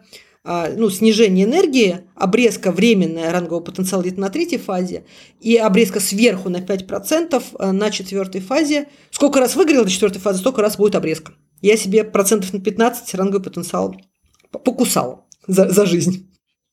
Но при этом я правильно тебя услышал, что ты его постепенно, по твоим ощущениям, восстановила или нет? Нет, к сожалению, не восстановила. Не знаю, повезло, не повезло у меня, ну, я сотка, да, стопроцентный ранговый потенциал.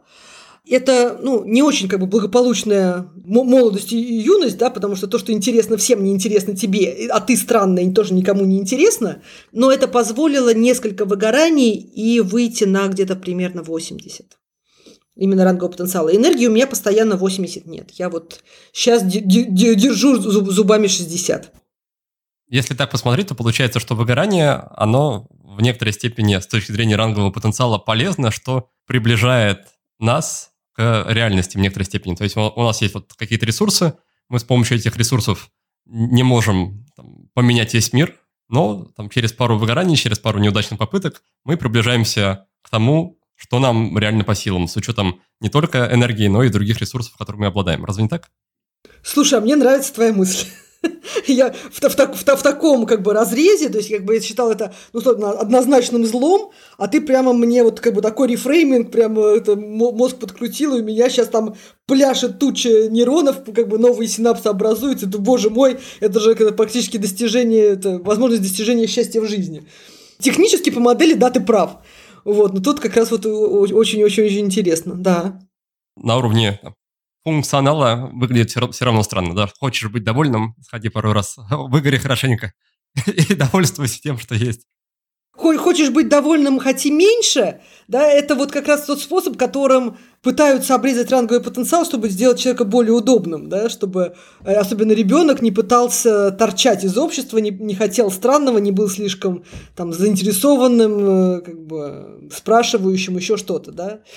Из своего опыта, да, что я хотела, обожглась и была сильно несчастлива, да, и желаю другим такого же, это тоже получается вот как раз обрезка рангового потенциала, только не физиологическая, да, как идет при выгорании, а психологическая.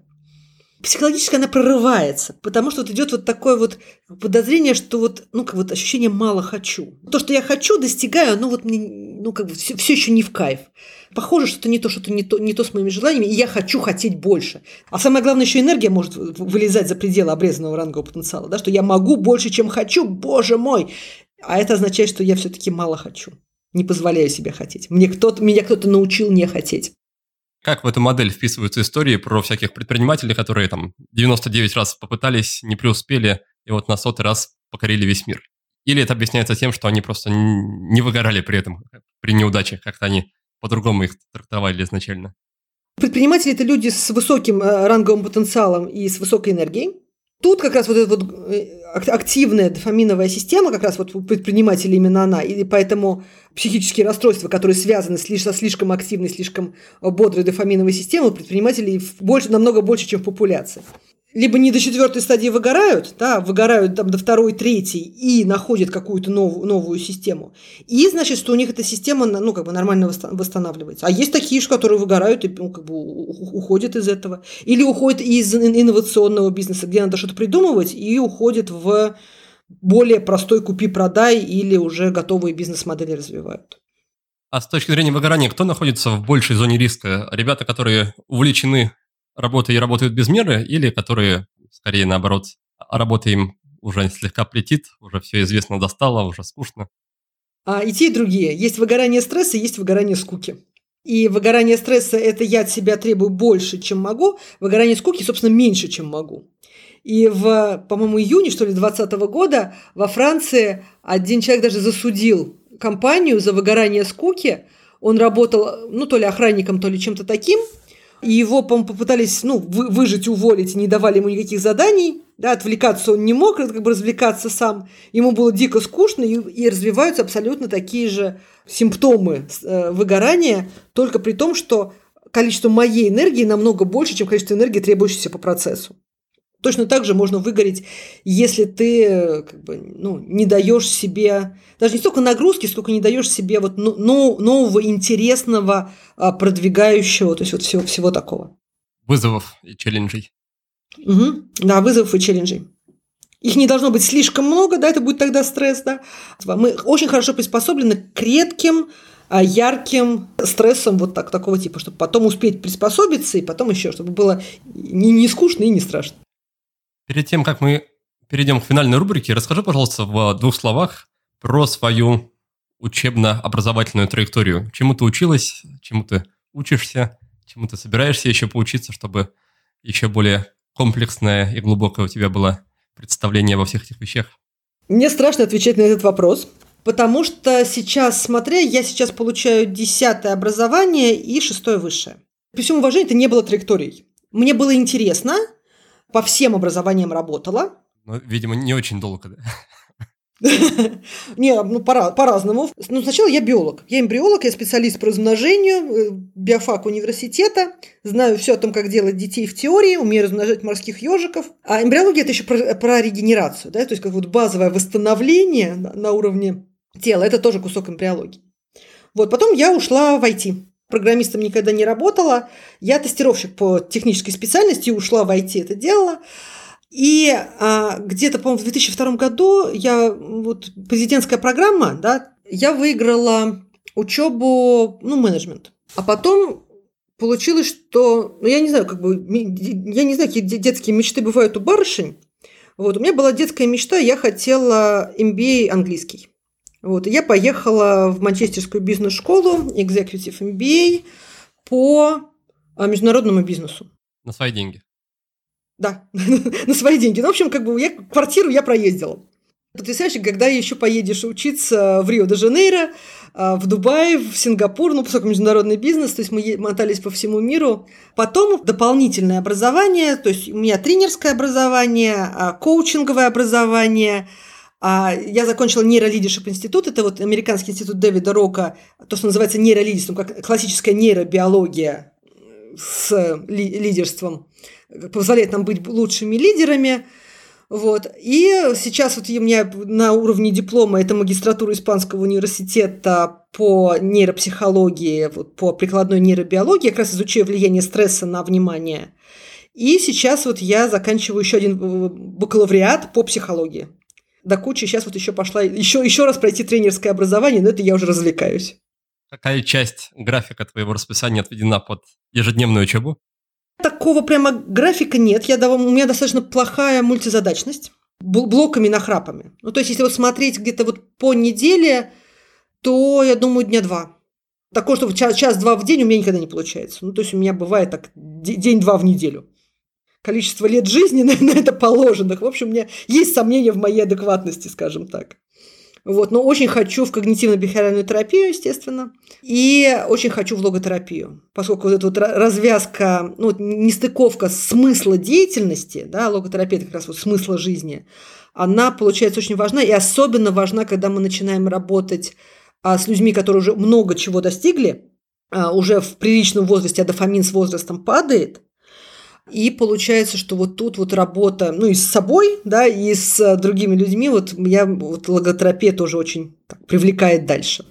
После этого твоего рассказа я начинаю больше верить твоим же словам про ранговый потенциал, близкий к сто процентов. Спасибо большое. Хорошо, давай тогда переходить к финальной рубрике «Пять коротких вопросов». Первый вопрос про книгу в контексте или вне контекста нашей беседы. Регулярно всплывает в голове книга Роберта Сапольски «Психология стресса». Совершенно шикарная книжка, главное ее правильно читать, ее нужно читать с конца.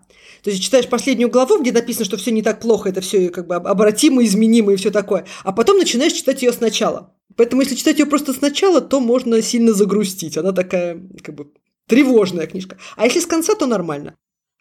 А еще мне страшно нравится, как раз вот недавно напомнили, Дэвид Марке «Разверните ваш корабль». Это рассказ про человека как раз с высоким ранговым потенциалом, который не побоялся внести изменения в одну из самых, ну, таких вот заскорузлых традиционных систем управления. Это подводные лодки американской армии. И это, ну, это, по сути, дневник. Это совершенно потрясающе читается, и у него довольно серьезная система лидерства, основанная intent-based leadership, да, основанная на намерении, да, как раз тоже. Как мы учим людей думать головой, как мы учим людей проставлять намерения, чтобы они могли, успевали сами принимать решения, а делать децентрализованную систему управления. Совершенно потрясающая книга. Вот я с Дэвидом встречалась где-то, по-моему, то ли шестнадцатый, то ли семнадцатый год в Америке на конференции, и тоже потрясающе. А он подводник, он мелкий. Но при этом подходишь, он прямо, он, знаешь, как светится, да, вот человек, кто с большим количеством энергии, она прямо чувствуется. И он над собой шутит, он совершенно не пафосный, хотя может себе позволить, он сейчас один из топовых, ну, бизнес-консультантов и абсолютно уважаемая личность. Спокойный, доброжелательный, веселый, но такое прямо вот аура прямо сносит совершенно потрясающе. И прямо в книжке это видно. Он как бы не, не учит жизни, он рассказывает и с юмором, и, в общем, потрясающе. Просто как книжку почитать, ничему там из нее не, не научиться, хотя у вас не получится. Из нее ничему не научиться. Хорошо, второй пункт про привычку, практику, что-то, что ты делаешь, если делаешь плюс-минус каждый день, и то, что считаешь полезным. Больше года, наверное, внесу это в привычку. Я больше года работаю с персональным коучем каждый день по часу. И как раз вот простраиваем намерения, да, как бы, ну, иногда работаем не прямо вот именно по гроу-модели, но общий принцип, да, и с другим человеком, и постановка намерений, продвижение к задачам, обязательно трекинг задач. Совершенно потрясающий опыт. Коучинг же – это помощь в достижении цели, изменения, в том числе и структуры мозга человека, там вот под воздействием вот этого прокачки намерений, мы учимся это намерение прокачивать. Какой будет мой мозг там через два года работы с коучем? Вот, и второе, что я, наверное, могу отнести к своей полезной привычке, я, по сути, вот кроме авторизации результата, ну, вот точечных в течение дня, я пишу, ну, наверное, можно сказать, дневник, но это такой очень структурированный дневник, А, ну, что было хорошо, что могло быть лучше, сколько времени или там пункты продвижения к целям глобальным недели, дня, то есть обязательно ставлю цель дня, чему я научилась, кому я благодарна, и картинки для, и картинки для развлечения.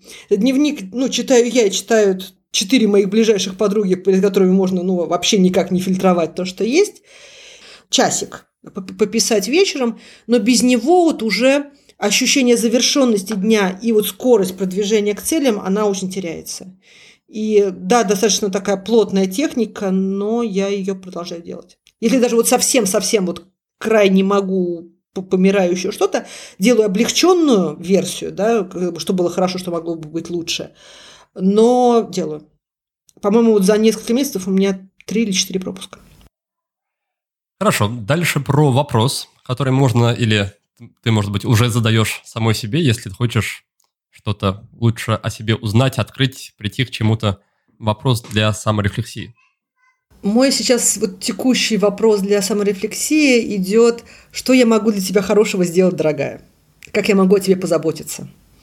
И прямо так вот, вот, вот, вот дорогая. Четвертый пункт про инструмент. Что-то из виртуального или реального мира, что-то, что используешь, что-то, что читаешь прям достойным отмечания. Про Welltory уже сказали. Я хочу сказать, сказать еще про одно приложение, которое а, очень хорошо, ну и действует хорошо, оно еще красивое, боже мой, как они, какую они красоту сделали. Называется Норбу. Да, Норбу стресс-контрол. Бронебойная система. Сначала замерь, какое у тебя там настроение, состояние по десятибалльной системе, да, лейбелинг процесс вот этот вот. А потом дыхание, да, восстановление симпатической, парасимпатической нервной системы, чуть-чуть, то есть там буквально пара минут будет дыхание. А потом совершенно шикарная у них вещь, называется нейронный массаж. Бегают шарики, появляются два шарика там другого цвета, они летают, летают другого цвета, потом они становятся такими же, как все, тебе нужно следить, где эти шарики были, то есть ты там глазами во все стороны смотришь, и когда они останавливаются, нужно ткнуть, в какие шарики прилетели. Делает три шарика, потом четыре шарика, потом начинает бегать быстрее, ну, в общем, она постепенно усложняет эту систему, чтобы не, тоже не заскучать. Но это вот способ как бы выйти за пределы себя, да, сконцентрировать внимание на внешнем, а если ты смог сконцентрироваться, в концентрации не может быть ни скучно, ни страшно. Да, вот это вот основа потокового состояния. Это очень приятное состояние. А Норбо, оно еще сделано так, чтобы в него не залипнуть. И получается три минуты, и я засыпаю. Так, и напоследок остался фильм, сериал. Что-то, что пересматриваешь или просто впечатлена была при просмотре? А характеристику людей с очень высоким ранговым потенциалом. У меня очень активная дофаминовая система. Я умею сделать зависимость из всего. Сейчас я борюсь с зависимостью от чтения книг. Вот. Выяснилось, что я на Литресе прочитала около семьсот книг. Купила, купила и купила и прочитала. Мне уже прям денег, денег жалко, на что я потратила. И я совершенно не могу смотреть фильмы и сериалы. Я, во-первых, сразу залипаю. Во-вторых, мне очень мало когнитивного, да, то есть как бы очень мало информации, очень много эмоций. И мой мозг это не выдерживает. И я лет десять не смотрю ни фильмы, ни сериалы. Зависимость от учебы тебя пока не смущает, только от, только от чтения? Зависимость от учебы – это очень тяжелый дофамин. А чтение – это все-таки полегче. Там же нужно перевести буковки из буковок в смысл, да, и я сама себе внутри головы рисую ту картинку. То есть это более сложная когнитивная штука, в общем, чуть-чуть, ну, как бы, чуть-чуть лучше, чем сериалы, хотя принцип абсолютно тоже. Ну, и зависит от того, какие книжки. Если мне совсем плохо, то я читаю фэнтези, причем какую-то такую вот самую, ну, серию низкопробную, потому что все высокопробное я уже, по-моему, прочитала. Гномы, эльфы, вот все вот это вот, что-нибудь такое совсем от, от, оторванное от мира, чем больше оторванное, тем лучше, чтобы вот немножко вот из этого мира выйти. Но потом обратно тяжело возвращаться. Я вот борюсь, честно, честно борюсь. Хорошо, ну что же, на этом наша беседа подходит к концу. Анна, спасибо тебе большое за участие, за интересный диалог. Спасибо, что пригласил, спасибо, потрясающее, спасибо за инсайт про как бы выгорание как способ гармонии за снижение рангового потенциала, если он слишком высокий. Я прямо вот в эту сторону не думала, у меня там пляска нейронов от восторга. Я рад, что было полезно. Спасибо большое. Ну что же, друзья, еще один выпуск подошел к концу. Большое спасибо, что нашли время, нашли полтора часа для прослушивания нашей беседы.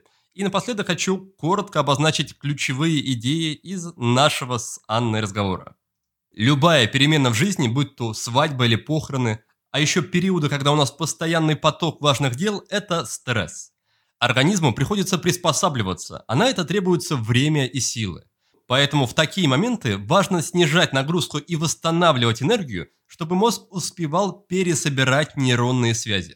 У каждого человека есть свой ранговый потенциал и витальность. Ранговый потенциал – это максимально возможное количество энергии, которое заложено в нас от природы. А витальность – это количество энергии, которое есть у нас сейчас, в данный момент. Причем имеется в виду не столько физическая, сколько психическая энергия, то есть способность хотеть и мочь что-то сделать. Ранговый потенциал может снижаться, причем навсегда, если мы выгораем. Поэтому важно вовремя замечать признаки выгорания и останавливать этот процесс. Анна перечислила четыре фазы выгорания. Все начинается с того, что мы много хотим и берем на себя больше, чем реально можем сделать. Первые пару недель мы стараемся выполнять намеченное, но это тяжело, поэтому включается прокрастинация. Затем наступает вторая фаза, которая называется истощение. Ее признаки – это тревога, плохой сон, стыд и вина. На этом этапе нужно срочно разгребать все дела и не брать на себя новые задачи. Если мы этого не сделаем, то через два-три месяца начнется третья фаза. На этой фазе мы теряем цель и вообще перестаем что-либо хотеть. Многие на этой фазе впадают в состояние жертвы и живут в этом состоянии годами, отказываясь взять на себя ответственность за происходящее. И, наконец, если человек докатился уже до четвертой стадии выгорания, то на ней человек не просто ничего не хочет, а испытывает прямо отвращение ко всему и живет буквально на автопилоте. Хорошо, с этим мы разобрались. А как же выбираться из этого состояния? На этот счет Анна объяснила, что для восстановления необходимо делать микрошаги и авторизовывать маленькие результаты. Авторизовать значит осознать, что мы хотели сделать, что именно сделали, какой результат получили и какую свою потребность благодаря этому закрыли. Кроме того, конечно, важно похвалить себя за проделанную работу. И все это надо сделать сразу, в течение пары минут после достижения результата. И даже если результат отрицательный, из него все равно можно почерпнуть энергию, если понять, что вы сделали неправильно и как в следующий раз можно получить необходимый нам результат. Ну что же, друзья, на этом я с вами прощаюсь и желаю вам, чтобы ваш древний крокодил был всегда доволен, ваши глаза сияли, желания не пропадали, а энергии хватало на то, чтобы все ваши хотелки были исполнены. До встречи в следующем выпуске, и пусть все самое важное в вашей жизни будет сделано. Thank you.